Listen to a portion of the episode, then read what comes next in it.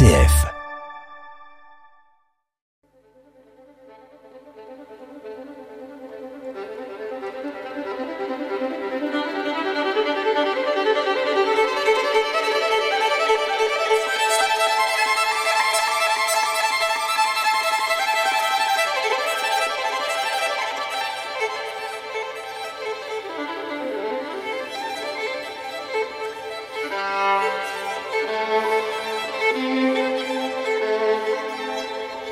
Si aujourd'hui, Saint-Denis, près de Paris, est internationalement connu pour son Stade de France, pendant des siècles, c'est sa célèbre basilique qui attira les foules. Depuis le IIIe siècle, des pèlerins vinrent se recueillir sur la tombe de Saint-Denis, premier évêque de Paris, des moines s'y installèrent dès le 7e siècle, et l'abbé Sugère, au XIIe, lança les bases de ce que l'on appellera plus tard l'art gothique. Mais Saint-Denis reste, pour l'histoire de notre pays, synonyme de dernière demeure des rois de France, une nécropole royale jusqu'au XIXe siècle. Nous allons visiter aujourd'hui cette basilique Saint-Denis en compagnie de Serge Santos. Serge Santos travaille pour la Caisse nationale des monuments historiques et des sites. Il est également l'auteur de deux ouvrages sur Saint-Denis aux éditions Zodiac et aux éditions de l'Atelier. Alors pour commencer cette visite, descendons dans la crypte de la basilique Saint-Denis. Eh bien, nous sommes ici euh, dans le lieu origine euh, de la basilique de Saint-Denis, puisque nous sommes devant euh, une sorte de, de trou béant qui est considéré comme la première tombe de, de, Saint-Denis, le lieu où il a été inhumé vers 250-280. Alors, quelle est, quelle est l'histoire de, de Saint-Denis? On connaît mal Saint-Denis. On le connaît beaucoup plus à travers la légende qu'à travers l'histoire. Néanmoins, on sait que ce personnage a été envoyé par le pape vers euh, vers le troisième siècle, euh, vers le milieu du troisième siècle, et qu'il est mort à Paris, martyrisé par les Romains. Et la légende s'en est s'en est emparée Plusieurs siècles après, la Duin a créé une légende en assimilant plusieurs personnages, trois personnages, un personnage du premier siècle, un personnage du sixième siècle et un personnage du troisième siècle, en expliquant tout simplement que un disciple de saint Paul, nommé Pseudodonie, aurait été envoyé à, à, Rome, ensuite à Paris pour évangéliser les Parisiens, qu'il aurait été martyrisé sur la butte Montmartre, on lui aurait coupé la tête, il aurait pris sa tête dans ses mains, il aurait marché jusqu'ici, jusqu'à Saint-Denis, six kilomètres euh, au, nord de Paris, conduit par un ange et une lumière céleste. Il aurait été inhumé dans un petit cimetière, euh, un petit cimetière euh, qui faisait partie d'un petit village gallo-romain, Vicus Catholiacus. Et sur la tombe de Denis, quelques années après, environ 80 ans après, on aurait construit une première petite chapelle sur la tombe de Saint-Denis, euh, dont nous avons ici, dans cette crypte euh, archéologique, quelques témoins des fondations de cette première église. Nous avons un mur qui nous montre une partie de la fondation du mur sud de la première église qui aurait été construite, disons, après la paix de l'église, après 313, au milieu du 4e, siècle, sur la tombe du saint. Mhm. Alors, on, on associe également Sainte Geneviève à la construction de cette première église. Est-ce que c'est vrai Ou est-ce que c'est encore une belle légende?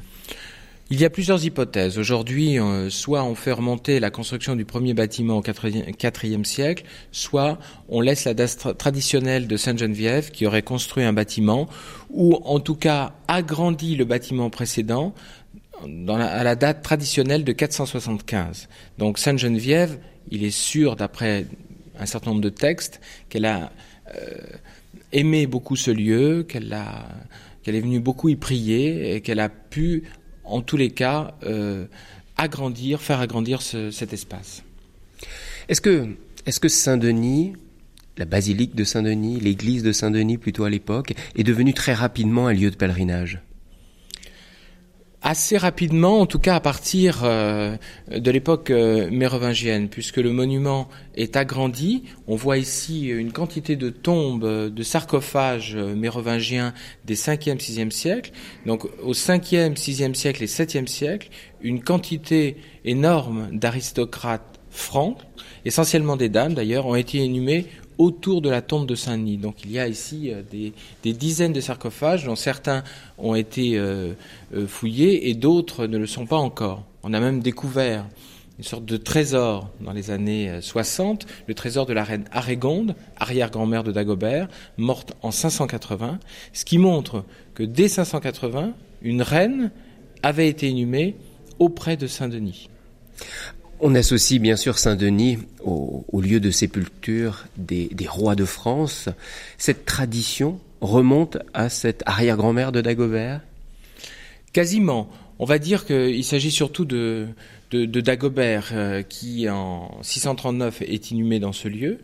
Et donc à partir du moment où un personnage de son importance est enterré à, Saint-Denis, Saint-Denis devient le patron particulier euh, des Francs Hein, euh, des, Mérovingiens. Donc à partir de cette époque, on peut dire que Saint-Denis est une des nécropoles royales euh, de, l'Empire franc.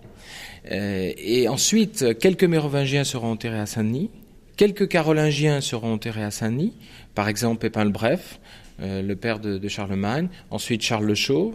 Mais il faudra attendre le Xe siècle pour que la, la coutume, l'habitude de se faire inhumer à Saint-Denis apparaissent réellement et que tous les rois soient enterrés à Saint-Denis jusqu'au XIXe siècle.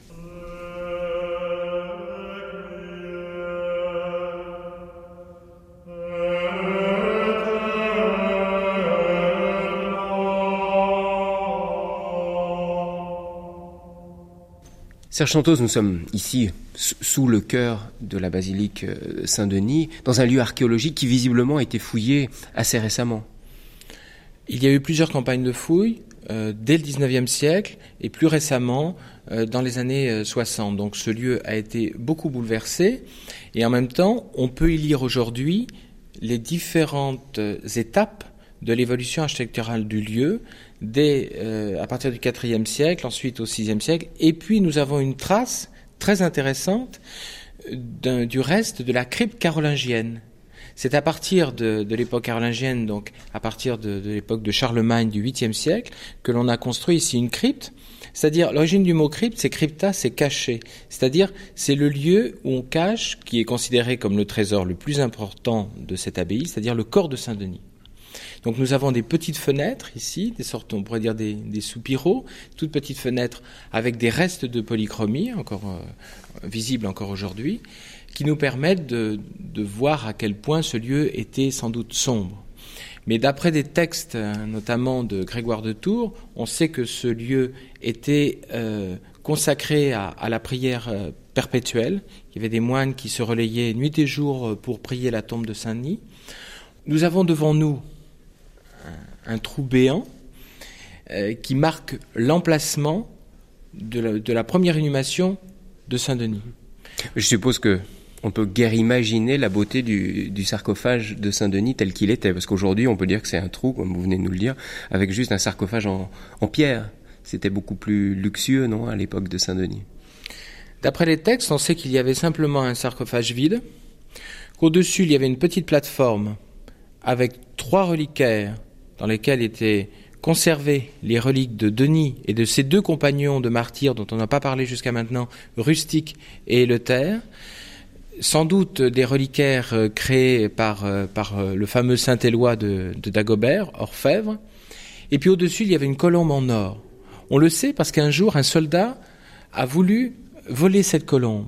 Et d'après les textes, il aurait glissé sur le sarcophage de, Denis et il serait empalé avec sa propre lance. Donc avec ce, petit témoignage, on, sait que ce lieu était richement euh, doté de soieries, de pierreries euh, magnifiques euh, qui honoraient la tombe de Denis. Cette crypte carolingienne est très exiguë. On s'en rend compte aujourd'hui dès qu'il y a un groupe dans ce, lieu qui est en fait l'ancêtre du déambulatoire que nous verrons fleurir au XIIe siècle. immédiatement, ce lieu devient trop petit.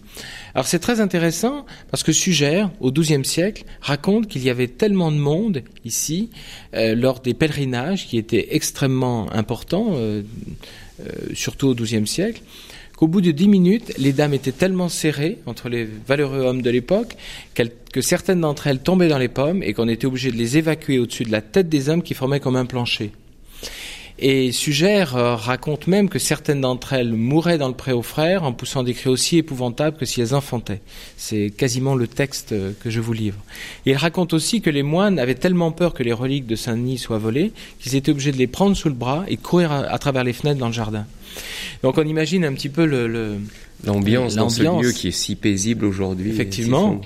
Et c'est une des raisons, ou une des justifications en tout cas, de Sugère pour reconstruire le bâtiment et donc de de faire une translation des reliques de Saint-Denis de cette crypte sombre, ancienne, carolingienne, vers le nouveau chevet qu'il va créer au XIIe siècle et qui sera considéré comme la première église gothique. Ça, nous aurons l'occasion d'en reparler dans la partie supérieure de, de la basilique de Saint-Denis. Tout à fait.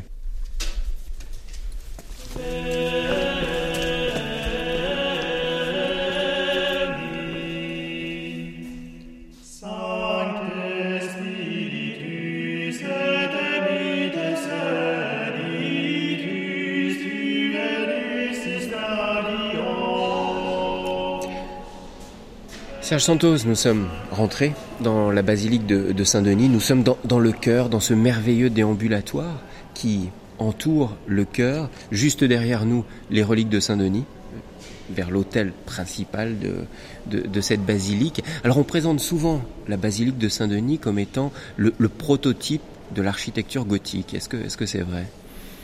Effectivement, Sugère euh, de 1140 à 1144 réalise ici ce que l'on peut appeler le manifeste de l'art gothique, c'est-à-dire un chevet qui pour la première fois est éclairé par des fenêtres majestueuses euh, de dimensions euh, largement deux fois supérieures à ce que l'on avait pu créer auparavant.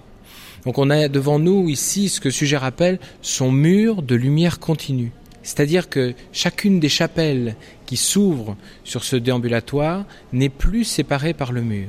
Donc nous avons ici un magnifique mur qui ondule devant nous avec des lumières euh, extraordinaires, un des mur couleurs. De un mur de vitrail. Un mur de vitrail. Entrecoupé de temps en temps par des petites colonnettes, c'est vraiment un mur de vitrail. Tout à fait. Et nous avons ici un euh, certain nombre de, de, vitraux qui datent encore du XIIe siècle. C'est parmi les plus anciens vitraux en place dans une église aujourd'hui. Nous avons notamment le fameux arbre de GC qui montre euh, le lien entre euh, le père de David, et puis le Christ, hein, à travers les rois de l'Ancien Testament, ces rois juifs euh, du Xe siècle avant Jésus-Christ, qui étaient ouins, comme le seront les, rois de France. Avec des variations de bleu et de vert qui sont vraiment remarquables. Tout à fait extraordinaire, effectivement. Et euh, ces vitraux sont liés beaucoup aux miniatures anciennes, et c'est la première fois que l'on trouve dans une église une représentation monumentale de l'arbre de GC. Là, on se, on se trouve en 1135 à peu près? 1140, 1144, hein, le chevet. Et donc par rapport à Chartres c'est on est un petit peu euh, à peu près à la même époque que Chartres, euh, un petit peu avant, puisque cet arbre de GC est le premier arbre de GC créé dans une dans une église, et celui de, de Chartres, euh, qui se trouve sur la verrière occidentale de Chartres, a été réalisé par les mêmes maîtres verriers, sans doute, quelques années plus tard. Et nous avons ici, ce qui est très célèbre à Saint-Denis, l'annonciation, l'ange Gabriel qui vient annoncer à Marie qu'elle va avoir un enfant. Et puis au pied de Marie, il y a un homme, c'est un moine qui est allongé, et juste au-dessus de sa tête, il y a un petit texte signifiant Sugerius Abbas, Sugerabé. Donc euh, n'a pas hésité à se faire représenter, encore une fois, au pied de Marie.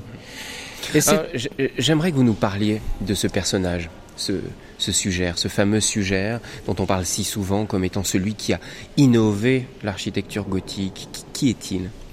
Suggère, c'est un personnage assez étonnant. Il a été euh, donné par ses parents vers l'âge de 10 ans puisqu'on pense qu'il a vécu, euh, il est né euh, à Saint-Denis, ou en tout cas très proche de, Saint-Denis, dans une famille relativement pauvre. Donc il est donné par ses parents. Il, va à l'école, à l'école monastique, hein, avec le futur Louis VI le Gros, le roi de France. Donc il est déjà entouré par des personnalités amenées à avoir un destin célèbre. Et euh, il devient euh, responsable des archives euh, de l'abbaye, ce qui est un poste très important qui lui permettra de bien connaître le patrimoine temporel de l'abbaye. Il est élu abbé assez tardivement, vers l'âge de 42 ans.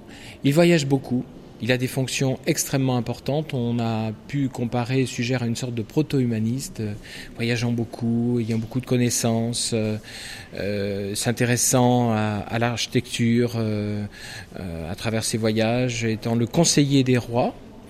étant même régent de France pendant la seconde croisade à la place du roi Louis VII. Donc elle a une, fonction de, diplomate. Une fonction effectivement de, de, diplomate, fonction très très importante. Et à la fin de sa vie, après avoir emmagasiné toutes ces expériences, il décide de reconstruire Saint-Denis donc euh, reconstruire son, bâtiment. Il commence par la façade et il réalise euh, le, chevet, euh, ce manifeste de l'art dans lequel nous sommes de 1140 à 1144. Est-ce qu'on peut dire que ce sont ces voyages en Angleterre, en Italie, qui l'ont imprégné de différents styles architecturaux qu'il a pu voir et qui lui ont permis de créer ce qui nous entoure Oui, on peut voir Saint-Denis comme une sorte de synthèse de l'art à cette époque-là. On a ici euh, les premières croisées d'ogives euh, parfaitement maîtrisées. Et euh, on pense que les premières ont été utilisées en 1080 cathédrale de Durham. Et donc à Saint-Denis, on a ici un système de construction vraiment parfaitement maîtrisé. Et nous sommes ici dans une, dans une partie de l'édifice qui est surélevée par rapport à la nef. C'était la volonté de Sugère de faire en sorte que dès l'entrée du bâtiment, les fidèles, les pèlerins voit les reliques de Saint-Denis. C'est pour ça que nous sommes surélevés de quelques degrés par rapport au reste du bâtiment. Et cet espace, il faut le voir simplement comme une, euh, un grand reliquaire, un reliquaire monumental pour accueillir les reliques de Saint-Denis qui sont euh, encore euh, peut-être aujourd'hui en place dans cette basilique.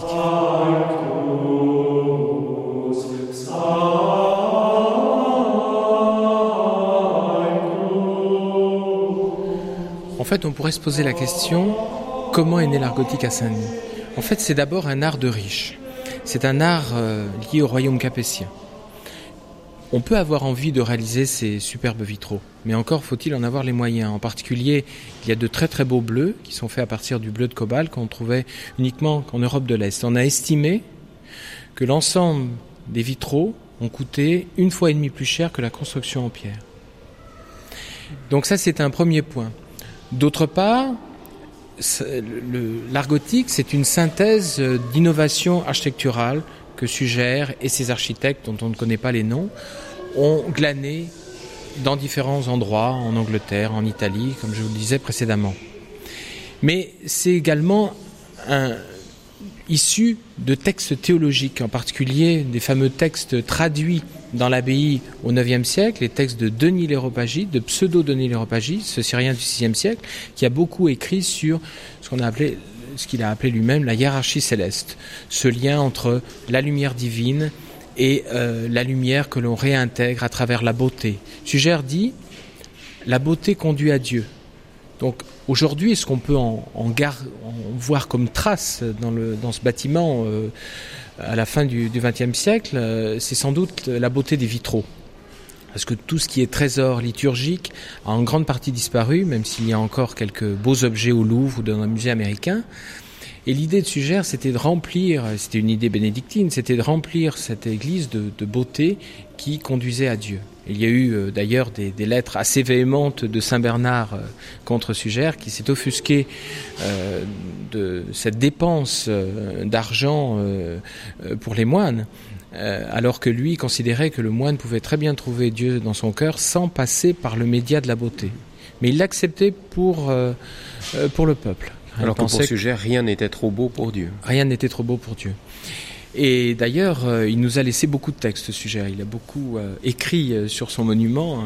Il y a des, morceaux extrêmement attirants où il raconte, par exemple, qu'il va dans, une forêt, de la vallée de Chevreuse, chercher des poutres qui lui manquent pour, terminer la construction de son, son bâtiment. Et comme par enchantement, il trouve justement les douze poutres. Hein. Alors bien sûr, le chiffre 12 est symbolique, les douze poutres qui lui manquent.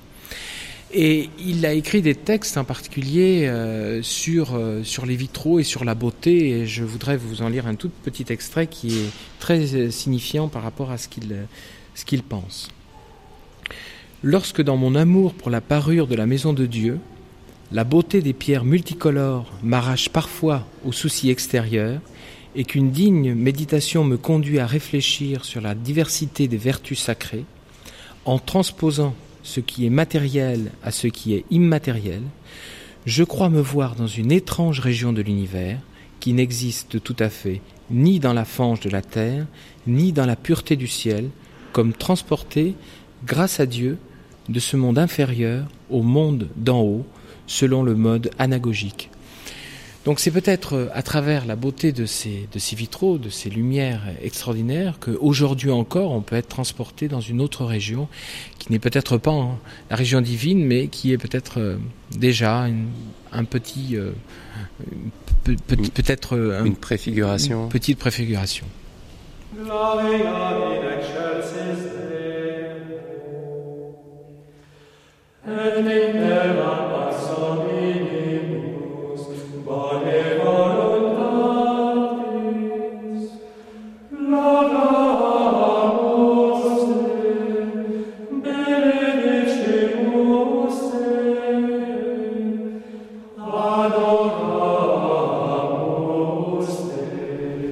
Serge Santos, toujours dans, la beauté de, cette basilique de, Saint-Denis, j'aimerais que vous nous aidiez à comprendre la, fonction qu'avait ce, bâtiment au cours de, l'histoire de France.